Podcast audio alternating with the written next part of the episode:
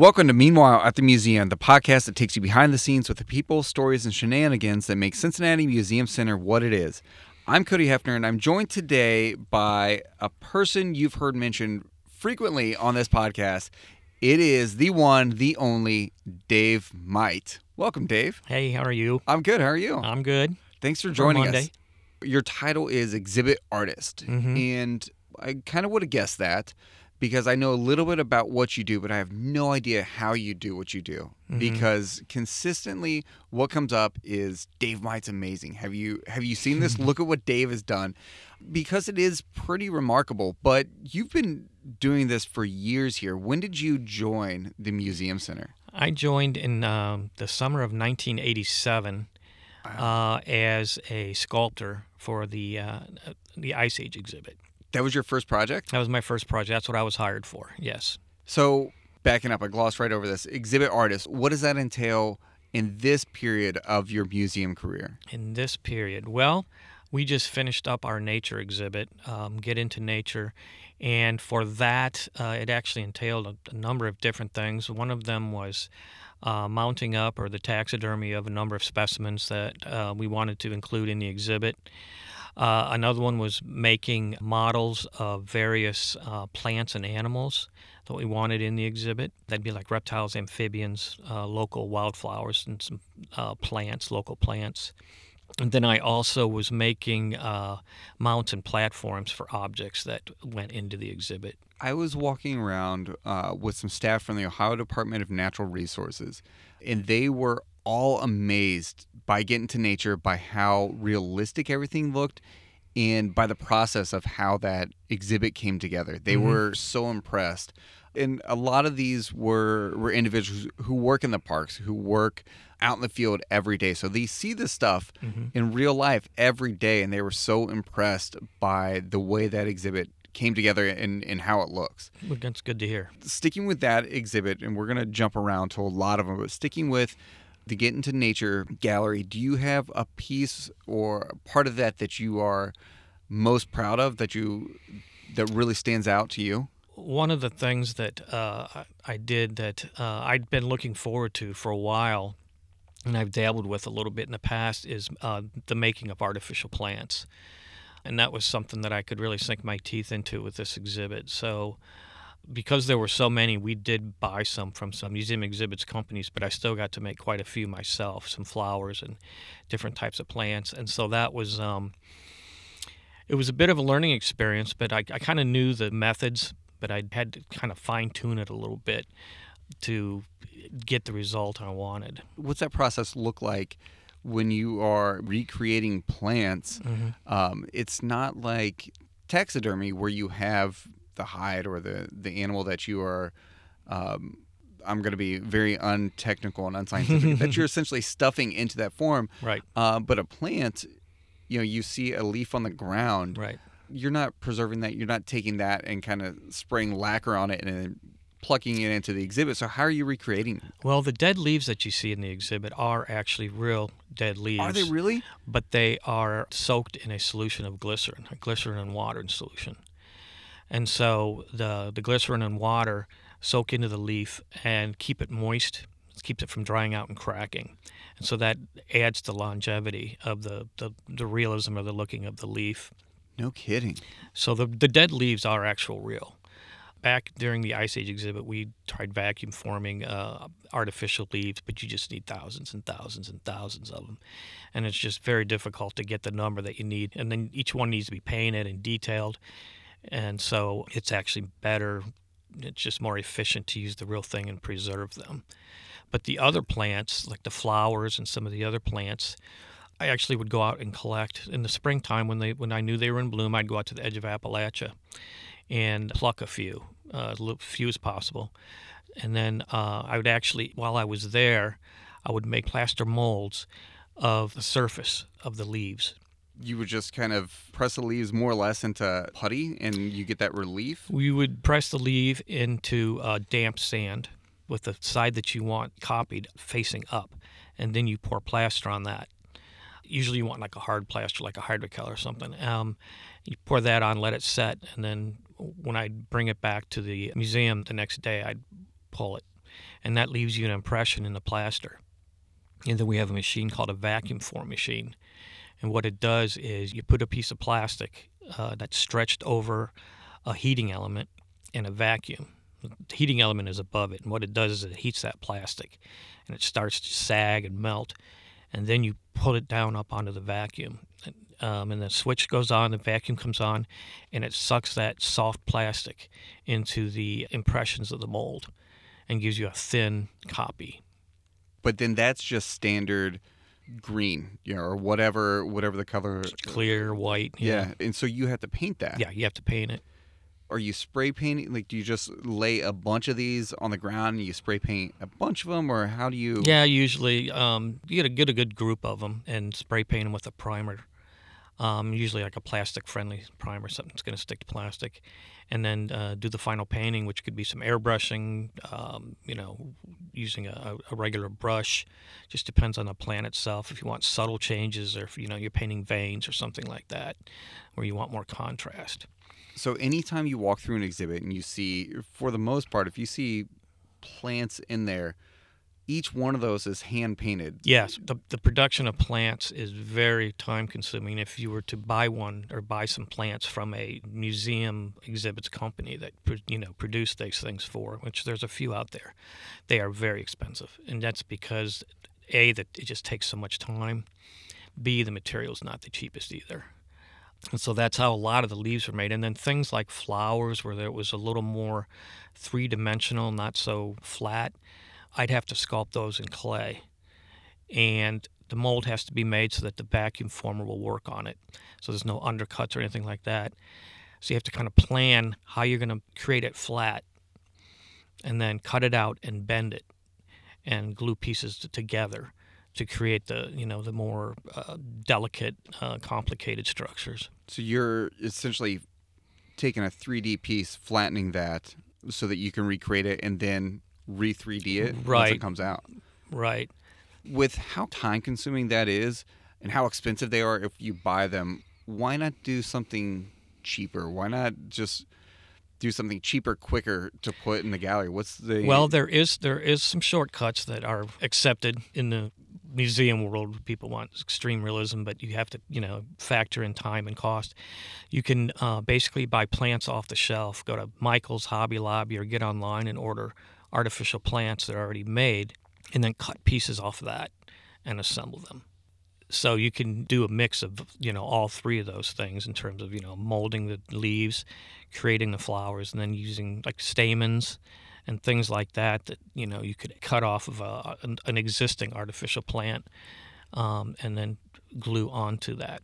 It's kind of like in movies where sometimes they'll paint the backdrop and then they have, you know, some of the, the pieces in the foreground. They're building that set, but it, it just helps uh, give a little depth to everything, but do Yeah. it in a more cost effective way. Yeah, and it just adds detail without having to spend the time to basically recreate the wheel because there's some good artificial plants out there where you can pluck some parts off of them and and make use of them. I've been fortunate to speak with you about this over the years. So we'll just lay the baseline. What's the importance of showing something as close as we can to the real thing, of being as as accurate and authentic as possible? Why use real leaves in a gallery? Why not just you know use something that's fake that has a little less detail, Right. uh, that's more generic? What's the Well, the that's kind of that's kind of uh, something you weigh at the beginning. Um, something like where you're cr- recreating what you want to be a realistic diorama, make people feel like they're actually looking at the real thing. Then you're going to want to go as far as you can, reasonably and you know, practically, to get that. In some instances, it's not as important that you have that high, you know, realism, and um, then you have to also think about fragility of the thing. If it's going to be able to be touched by people, if it's going to be under glass, so that you know it won't be uh, messed with, and less chances of it getting dusty and then having to dust it and possibly you know damage it. So, like in the Ice Age exhibit and some of the traveling exhibits we've done, where they will travel and they'll be kind of a little more open to people, not necessarily easily, but someone could get to it if they wanted to. Then you take into account, okay, well, we need to make it a little more durable. We need to make it little heavier duty, so you might lose some of the delicacy or the the realism there. So you kind of weigh that with it. And the Ice Age gallery, you you mentioned that's the first one you worked on Mm-hmm. at the museum, 1987. So at the time that this is hitting people's ears, that is 37 years Yeah. old. I mean, Oh, yeah. that's wild. it It- is. and it's still for the most part that gallery is very similar to what people remembered from a decade Yeah. ago or, or more We've we've had to do some repairs and changes, uh, you know, through time, especially the interpretive part. You know, that used to be up front, uh, kind of with the information and the labels. The original idea was to have it full like a fully immersion uh, exhibit where you walk through and you know you feel like you're really there, and there's no exhibit labels or anything like that. Through time, as it's been revised, we've added more and more of that for different reasons over time. how was your work on that particular exhibit where did it start because you got to take a, a pretty cool trip as Mhm. part of that right Yeah, yeah, we got to go to Iceland and cool. uh, look at the glaciers and the ice caves and things like that. Now, those glaciers and ice caves were a little different than what we created because there, uh, there's a lot of um, volcanic sand and, and soil. And so a lot of the glaciers there were, were almost black. I mean, because of the wind blown soil. And so they had they were stained with a lot of black on the surface. Um, so we had to, you know, ignore that part of things but we were able to get a, an idea on the kind of the texture of the ice and the you know the what do you want to say the interior colors you know once you kind of take the black off you Yeah. can kind of see what's going on and in the ice cave some of the, the lighting and things like that just in every aspect you're just going the extra mile you're seeing the real thing you're not just looking at, at photos um, you're using the real stuff as as either a model as inspiration for that if you were going to walk someone through the ice age gallery mm-hmm. and point out everything that you personally had a hand in what are you pointing out to people Mm. I was part of building the glacier. I kind of experimented with different types of resins and methods to kind of get that translucency a little bit. And then there were about four or five of us that actually created the glacier. Originally, there was a um, kind of a framework of rebar and concrete that was sprayed on. So then we went over top of that with the resins. And then uh, I sculpted a number of animals the dire wolves, the saber tooths, and the uh, bison. and everyone's probably familiar with the dire wolves those are one of those pieces that is created with touching in mind because they're right there Yeah. it's almost um, you know a lot of places have something where you rub the statue's Mhm. nose or hand or something for luck. Um, that's just it draws kids in. Right. draws adults in too. I i Mhm. pet him every time i walk by him. So you designed those you um, you sculpted those? Sculpted those yeah. And then we had at the time we had uh, three other sculptors that were working as well on different because there were a number of animals including the small mammals and the, the big ones like the giant ground sloth and Right. Right. um, there used to be is there still mastodon in there the mastodon is no longer Yeah. there um, it was taken out because since the time that that exhibit was built the kind of theories about uh, well, it's based on big bone lick and at the time the theory was this large accumulation of megafauna like mastodons and things like that the accumulation they thought was due to the fact that there were salt licks there and there was also some boggy areas. And so they thought at the time that maybe these animals got mired in the bogs. And so that's kind of what we were depicting in that original diorama with the mastodon. And then as time how many years? 30 some years ago. Um, there's been more research and more uh, you know archaeology and study. And they now think that the reason there were so many megafauna bones located there that are found there is because the animals would congregate there for the salt that would bring in paleo hunters paleo man um, native americans and you know to hunt these animals on top of the predators that were also coming there to prey on these animals. Kind of a natural bait you know the the salt licks and and just that location in general. But removing the mastodon from that exhibit it's interesting because we have an entire museum that's a science museum. Mm-hmm. But science is constantly evolving that we're, Right. we're learning new stuff and we're learning more things and that's that's one particular moment in which we say, well, this is no longer an accurate representation. New research tells us this. Uh, and we get questions from guests that say, oh, where'd this go? Why'd you guys take this out? I love Mhm. that so much. And there's a reason behind it, uh, a science based reason behind it often. Right. Well, that's the whole purpose of the exhibit is to teach people things and to teach them, you know, the truth as we now are aware of it. And that's what I always enjoyed about the art of the museum world because I was always one to really go for realism and accuracy. The accuracy with the dire wolves, tell us how you created the fur and the hair on those. Uh, basically, a dental pick, one tool, the scribe, and each hair was pressed in and scribed in one at a time, Individual hairs. individual hairs. That's incredible. Well, that's why they had like four of us doing this. It took months and months and months to basically sculpt these things, mold them, cast them, uh, and then finish them, paint them, and, and stuff. So, What was the most time intensive piece that you worked on in the museum? not just the Ice Age exhibit, Yeah, just the, the, entire just museum. in terms of one object, it probably.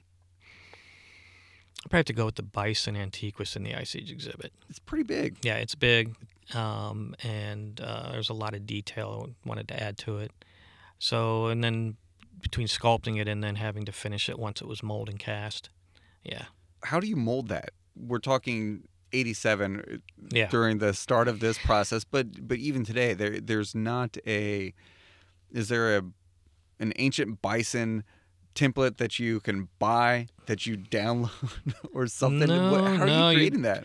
You- We basically, uh, each one of us for our study sculptures made um, small scale, I think they were like one inch to the foot or something like that, models that we sculpted. And then um, we would take pictures and different angles and we sent them to paleontologists and experts in the field. And then they would comment on, well, I think this should be this way, this should be that way.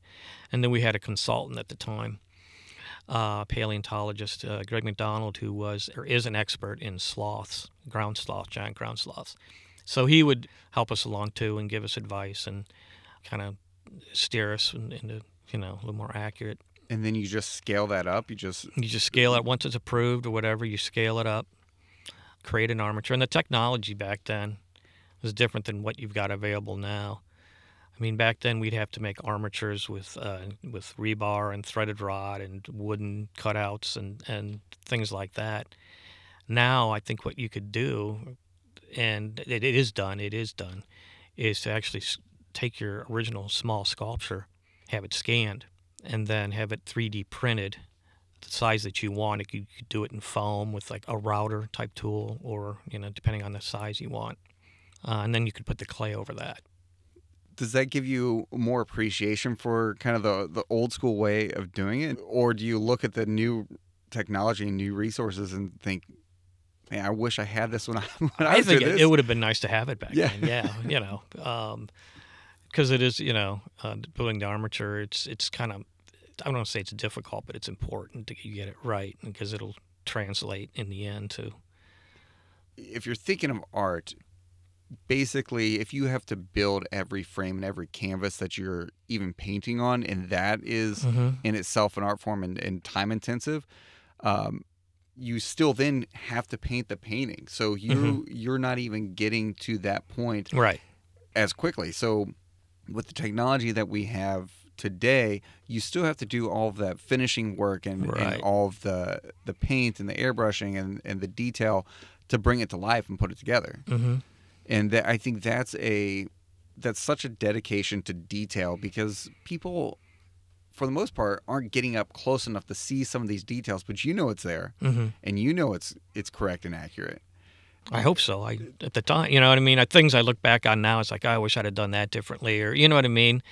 Um, I don't think any artist is hundred percent satisfied with what he does, but you know, you get as happy as you can with it. your attention to detail is astounding to me from the pieces that you create, but from the process as well. I remember being down in the shop and you had a, a river otter Mm-hmm. for the Get Into Nature exhibit. You weren't in there and asked someone, why is this down here? This looks great. Is this not in good condition? And then you you pop up and you're talking about adding a little more moisture to its nose, to its eyes, just different parts again that people wouldn't know any better, which kind of goes both ways. Are you just making it look the absolute best it can, or are you making it look more accurate because it's taxidermied, so its nose is dry, it's not wet, but in Right. a wild, it would be wet and it, it Right. would look differently. So, Yeah. what are you looking for in that moment? To make it look as real as possible, um, to look like the real thing. So, yeah, I usually yeah I add a little bit of moisture like around the nostril or something like that, just to give it a little bit of a little bit of spark of the the real thing, and you know, uh, a little bit around the eyes, just you know what I mean, in the corner of the eye, just a little little wet spot. People probably don't necessarily notice it so much as they just think it it adds to the you know it looks real. Do you ever feel like you're not done? Oh, how how often I'm- do you say you stand back and say that's it? There's nothing left to do. Sometimes, and it's usually because you're just okay. You're tired of it. yeah, you're like, okay, I, I, you know, and, and you realize maybe at a certain point that you're not, you're not adding anything to it to, to make it worth the time. You know what I mean? So, yeah, you you usually feel like, okay, well, yeah, I, you know, I think that's good. That's as good as it's going to get. Where does this skill set even come from? I mean, what what's the process that got you here in 1987, and and why here? God, as a kid, uh, I just always loved nature. I think I was hardwired to love nature. And my dad was was a sportsman, a hunter, fisher, take me fishing, camping, a lot of hiking, and just enjoying nature. I just really took to it, and I loved it. And I loved the you know the, the colors, the textures, the the shapes, and just you know fur and feathers and flower petals or whatever. And and then my parents i was very uh, fortunate. My parents would also take us kids to museums a lot. Historical sites natural history museums history museums. And so i just really grew to love museums uh, especially. And uh, just always thought that would be really cool you know to make this stuff Right. now that was when i was pretty young and it, you know as you get older you know your attention seems to change and you want to you know maybe think about doing other stuff but that was always kind of a hobby of mine doing taxidermy i taught myself taxidermy at about the age of 12 or 13 something like that How do you teach yourself? back then back then before the internet you went to the library and got a book Really? yeah and then you just kind of flip through the book and and then find a squirrel in the road and you know or whatever. And, and my, like i said we'd go hunting so you know i'd have pheasants and ducks and things like that that we would my dad and i would get. So that's kind of how i learned that and fish. So that was always kind of a, a hobby of mine and i actually started doing it for other people as in high school. So it was kind of like uh, you know I was getting to the point where i could you know make some money on this. And so then I knew I wanted to do something with animals, and so I was a major in wildlife management. And then I went into zoology, kind of just kind of a, as I feel my way through this. And then always in the back of my mind, it was kind of the museum thing that really appealed to me. And uh, I was at Miami University, and I wandered into the Hefner Zoology Museum there. No relation, by the way. Yeah, that's. I think I've asked you before. Um, actually worked with Dr. Hefner, who was like 92 at the. He was the founder of it. Yeah. He was like 92, and he's the one who hired me. So well, I first started volunteering. I told him, "Hey, I know taxidermy. I, I know I, I was an art minor kind. I'm not an official art minor, but I took a lot of art classes, drawing and painting, things like that. So I started volunteering for the museum there, and um, doing things like illustration and setting up exhibits and a lot of uh, taxidermy in the way of study skins uh, for research collections and things. A lot of birds. What's a, what is a study skin? It's basically you- you're stuffing, in, in this case, mostly birds. Um, someone will bring in a bird like a window kill or something like that, and you want to record certain certain things about the specimen, weight, amount of fat, whether or not the skull's ossified, things like that. And then you basically mount it up in such a way you don't make it look alive. You just make it look like it's laying on a, a slab of wood. You know what I mean? It's just stretched out flat. Just so you can study the study So- it more. It- Exactly. it's not for display; it's for study. So Exactly. you it looks different, and you're presenting it differently. You're presenting it differently, yes, and and then you have a tag with all the information that's tied to it. So uh, museum collections will have, you know, hundreds or thousands of these specimens of all different types of species, subspecies, and so they could be used in the future for research. I mean, there's kind of you know there's studies on everything about plumage changes to, you can even get DNA off of these things now. That's the thing about museum collections. I think a lot of people think that they're storage for stuff that's not on display or just Mhm. waiting to be put on display, but collections are really a research repository. There's Exactly. active research going on. Um, that if you don't have a museum to care and preserve and maintain these things, then you you don't have any specimens to study. And a lot of times you're dealing with animals that are, you know, endangered, um, a lot of times extinct, or Mhm. frankly, too squirrely to study in the wild. When you Right. when you're looking at a study skin, it's the wing's not flapping around. It's you're not trying to catch it. You're not looking at it through binoculars. It's it's right there in front of you. Right. You got the, the, the physical being there that you can get information off of. And it's you know, it's crazy amount of information you can get off these things. Like I said, you can get DNA uh, now, and uh, I mean, I'm not a scientist. I don't know what all you can get off of them, you know, specifically, but I know that um, we we have researchers that come all the time and and look at our specimens, mammals, birds, uh, you know, all kinds of natural history related. And a lot of people think hear DNA and they think cloning, and that's more often than not, and, and probably primarily not the case. It is more understanding uh, what you can't see in an animal. So I, I know they did DNA research on passenger pigeons, Mhm. and it's not with the intent of cloning them or bringing them back. It is to better understand what happened, because people think passenger pigeons they were overhunted, habitat Mhm. destruction, and yes, that's both true. But as that happens, the number of passenger pigeons shrinks, which means the gene pool shrinks, which means Mhm. it's less resilient. So they discover that in the the details and intricacies of that through the DNA research, and that's applicable to animals across the Right. world. So in looking at, and, and we have a great partnership with the Cincinnati Zoo, Mhm. and looking at DNA of some of their animals, what's going on within those populations helps tell us how we can further protect them, how we can try to save species, uh, and what all of those implications are. But this all comes from a gold mine of well preserved and maintained animal specimens and Right. collections. Right. And then they can also discover like lineage, you know, kind of what evolved off of what, you know what I mean? To family trees that, you know, that can answer some questions about how things are related in different animal groups.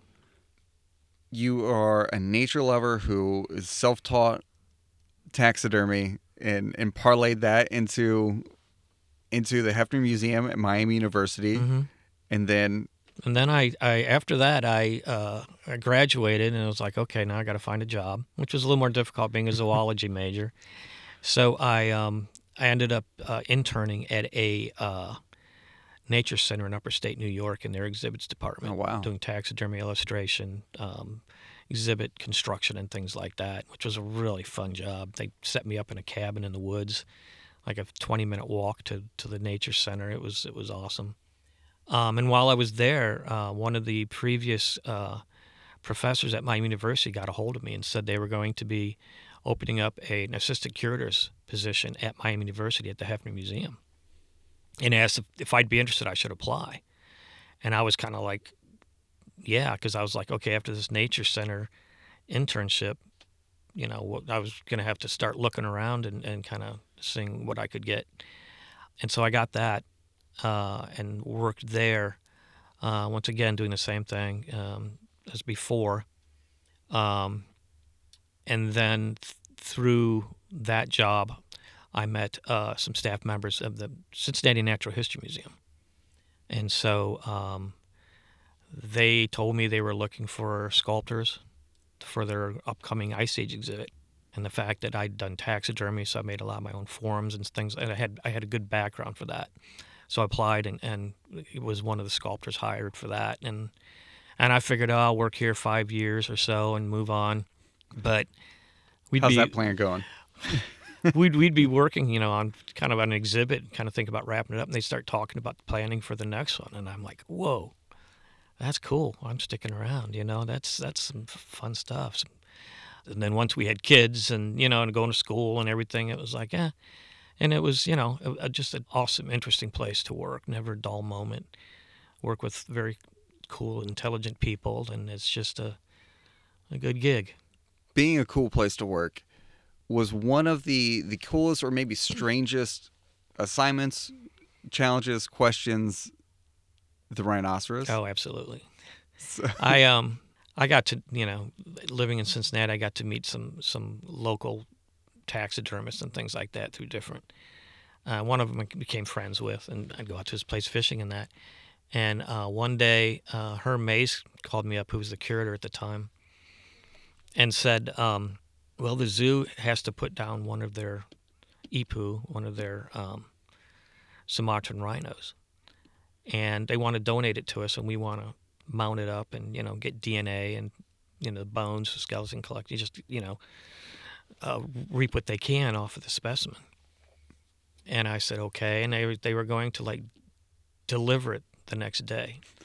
and I mean I'm in the middle of a different project, and I'm like okay, what do I you know, and um, realizing we really didn't have the facilities to take, you know, with everything else going on at this big rhinoceros, I got a hold of my friend uh, Dave Gnome, and and uh, I said, hey, you know, you want to work with me on this? You got the proper facilities, you know, better for such a large animal. So the zoo delivered it to his place in Kentucky the next day, and I went over and we began working on it. And luckily, I mean, it worked because I mean he had a, a tractor, so we could hoist it up, and it was just yeah, it was quite the project. Because it's just a, a rhinoceros carcass, mm-hmm. the the full thing. Yeah, they they did a necropsy on it, which is where they took out some organs and things like that. So, you know, it had some voids in it or whatever, but we were able to to pose it and uh, basically took a mold of its carcass once we took the skin off, and then we took a mold of the the carcass and used that, uh, made a foam cast of that, and then we were able to kind of chop that up, carve it, and and do what we needed to do to give more lifelike pose and basically create the form for it to put the skin on. Then, because one of the cool things I've seen in your your workspace, your laboratory, uh, if you will, is a probably a, a, three to four inch thick catalog of animal forms. Mm-hmm. That that was fascinating to me on its own. Um, that oh, you have a mountain lion. What pose do you want it in? We have six different options. There's and no Sumatran rhinos. No Sumatran rhinos. No. So you had to create that we from scratch. Yeah. Wow. Yeah. It, and and that's an industry that's really grown up since I was little, like in the 1970s and early 80s and stuff. Is the invention of two-part expanding foam just really lent itself to the, the creation of forms for taxidermy. Um, worldwide. Um, so that kind of makes it easier for the taxidermist to achieve his goal and get done what needs to be done in a more efficient manner instead of having, once again, to create a form. How long did the full process take you to to taxidermy Ipuh, this rhinoceros? Hmm. Well, the creation of the form itself, from the time we got it until we made the form, that was probably a couple weeks. Uh, and then in the meantime, um, the hide was sent to a tannery in Texas where it was tanned, basically made into leather. And that took about six months. So we didn't do much for six months. We kind of just, I think we made a, a, a cast out of the, the fiberglass mold. Six months later, once we got the hide back, it probably it, to mount it up only took a day or two. Really? There were two or three of us working on it because it was heavy and a lot of sewing. Um, but then it was there was painting and touch up and things like that. So uh, that took another two or three days. And then when we finished painting it, we painted it out in his driveway in the natural light and it looked good and everything. But then when we moved it into his shop, the color completely changed and it looked awful. so uh, we said, okay, well, let's just get it to the museum as is. And then once it was here, I was able to kind of get more of the the proper lighting on it to get the right colors because it looked it kind of has a pink hue to it. But when we moved it in the shop, once we did it outside, it looked like a just really kind of a gaudy pink was popping out. So we had to subdue that. Well, some people get pets taxidermied, and, and they want that pet to look the way it's looked, hmm the way they remember it. And not that animals at the zoo are pets, but for keepers at the zoo, I mean they they're forming bonds. They're spending Mhm. every day with these animals. So what was that like from to have that kind of pressure to know that the that its keepers were going to to come and look at it And they did. and kind of point out that's wrong, that's wrong, that's wrong. What eh, what was their reaction? Um, good. It was a good reaction. One of the keepers, who was like an assistant keeper, she actually started crying. Really? It wasn't because it looked awful. It was because you know it was kind of a heartfelt, you know, oh Ipuh. Um, then the other keepers were, were, you know, like, cool with it. They said we made him look a little younger than than his, you know. They said we took a few years off, but they were happy with it. When I've heard you talk about this before, you're creating this form as it's being suspended from a tractor, right? And so well, we, we used the tractor to hoist it up, and then we we hoisted it to the ceiling with like cables and things like that. So how Sumatran rhinoceroses don't walk around floating through air. So how did you create that pressure on on that's its exactly limbs? that's exactly the, the issue is yeah we once we made the cast we had to cut and and just look like he has a little more foundation a little more uh, like he's standing on the ground and not just kind of hanging we posed him as best we could but it was yeah to try to get that where he's actually putting weight on his on his limbs and on his you know because the shoulder blades are going to be different. You had to change the angle of the shoulder blades and the arch of the back um, some of that leg angles and things like that based on photographs and you know. So that was where we had to cut it all up into pieces and, and reassemble it. You're not classically trained as an artist, though, right? That You've you've taken some classes, you've taken Right. and you've done a lot of work, but you're not classically i was a zoology major yeah so in art class a lot of times there's always you know the different phases and periods that you go through um, and there's new drawing and, and stuff like that which part of it is to see how the body is connected and, and moves together and you position this way and it changes this part of your body.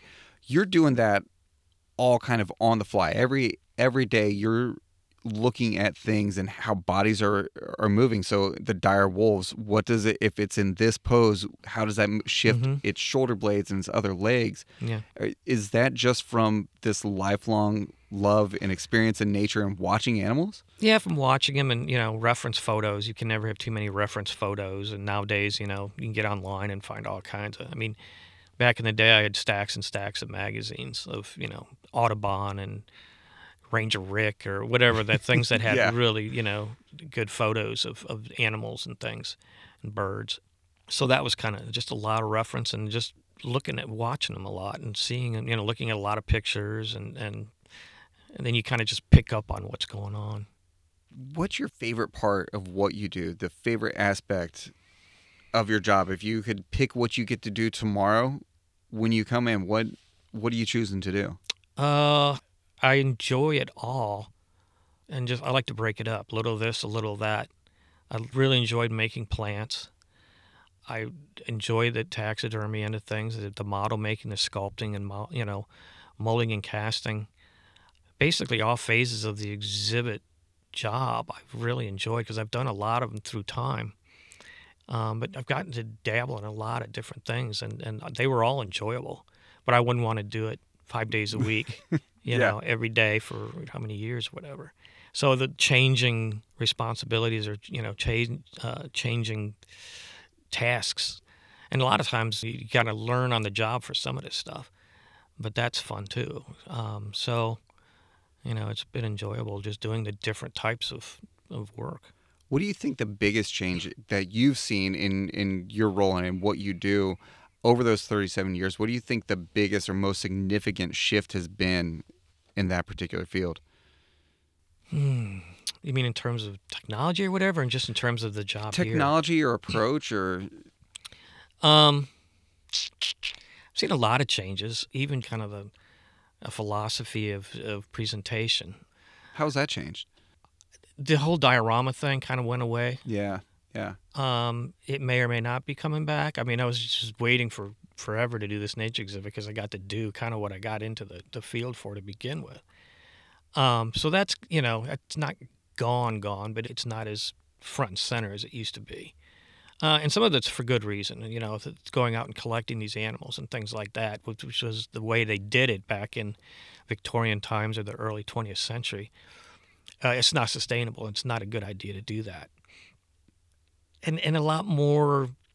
Uh, how I want to say this, kind of like taken to a different level for more people to understand, and not you know the language and and then you know a little more layman's terms and you know something that everybody can get something out of and not just a certain crowd that knows, you know, specifics about this or you know what I mean? More of a not necessarily a starting point because I don't think anything is displayed in such an elementary way, but you want to invite more people in. Right. And sometimes to do that, you either have to go back to the beginning or you have to give someone a baseline of information. Right. Here's what you need to know before you can enjoy the rest of this. Yeah. Versus, this is the information. This is what you get. Yeah. Um, catch up. Right. Exactly. Yeah. It, you know, a little more inclusive and just, um, uh, I don't want to say basic, but just a little more easy for the general public to take in. And I don't know, I always thought, well, you kind of create the interest with that. And then they can learn the specifics more on their own. Or, I mean, you can layer the information too. And that's where like computer programs and things come in where you can, if you really want to learn more about something, you push this button or, you know, you know, you dive into it that way.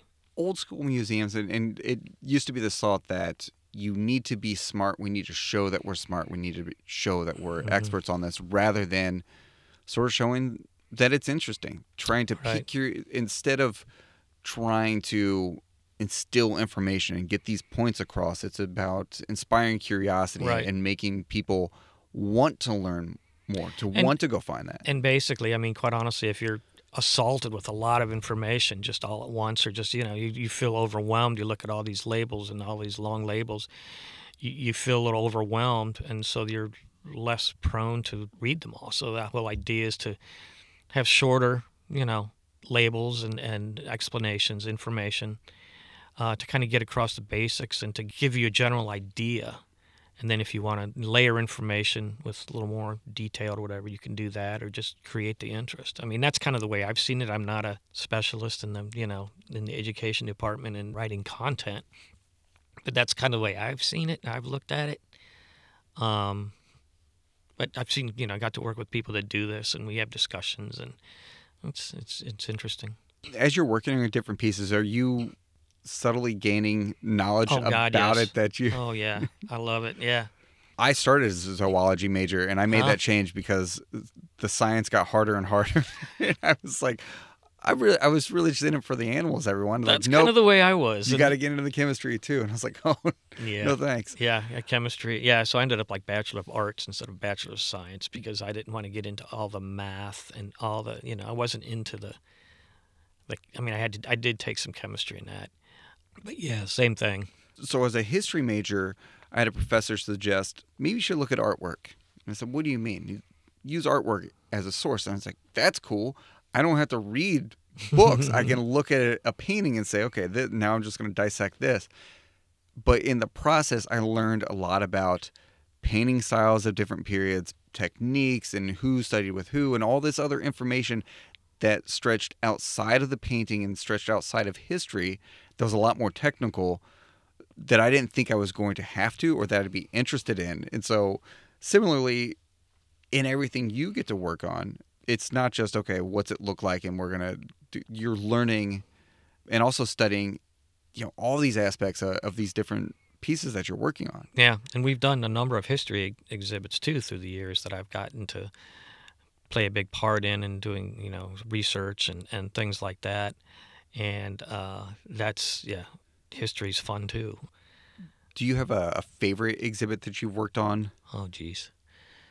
Um, you know, an exhibit that I still enjoy kind of going through occasionally and looking at is Cincinnati in Motion, the S gauge model of the, the city Yeah. with the trains and the, the trolleys and that was a that was a, a it took about two or so years, two and a half years to build it. Where would we find your fingerprints in that gallery? They made a number of buildings.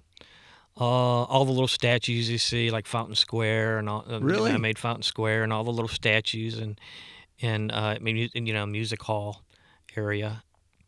Once again, we brought in a, a ton of people to work on that. Had a lot of volunteers. We hired some, uh, outsourced some things, some buildings, things to be built.